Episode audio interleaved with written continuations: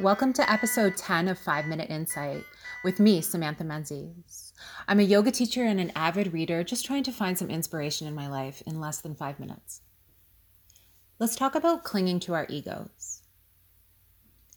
In her book, Start Where You Are, Pema Chodron gives a fantastic analogy about how we think that by clinging to our egos, our, our self identity, we're keeping ourselves safe when in fact we're just constructing our own cage, our own imprisonment.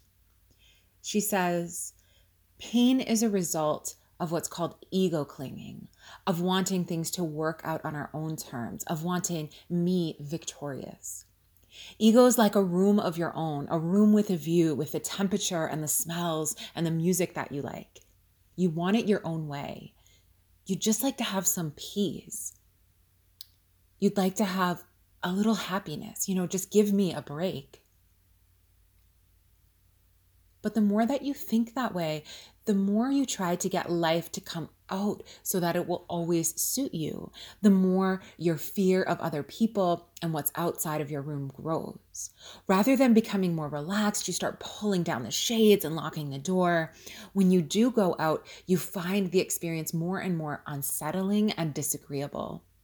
You become touchier, more fearful, more irritable than ever. The more you just try to get it your way, the less you feel at home. To begin to develop compassion for yourself and others, you have to unlock the door.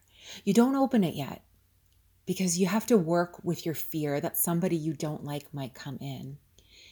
Then, as you begin to relax and befriend those feelings, you begin to open it.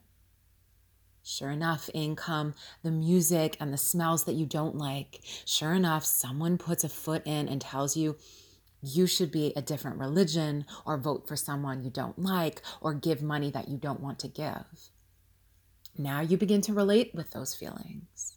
You develop some compassion, connecting with the soft spot. You relate with what begins to happen when you're not protecting yourself so much. Then gradually you become more curious than afraid. Because to be fearless isn't really to overcome fear, it's to come to know its nature.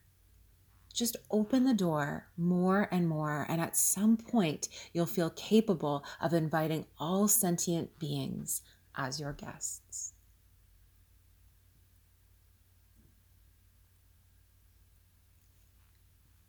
For more inspiration, check me out at StrongBodyYF on Instagram, Facebook, and Twitter.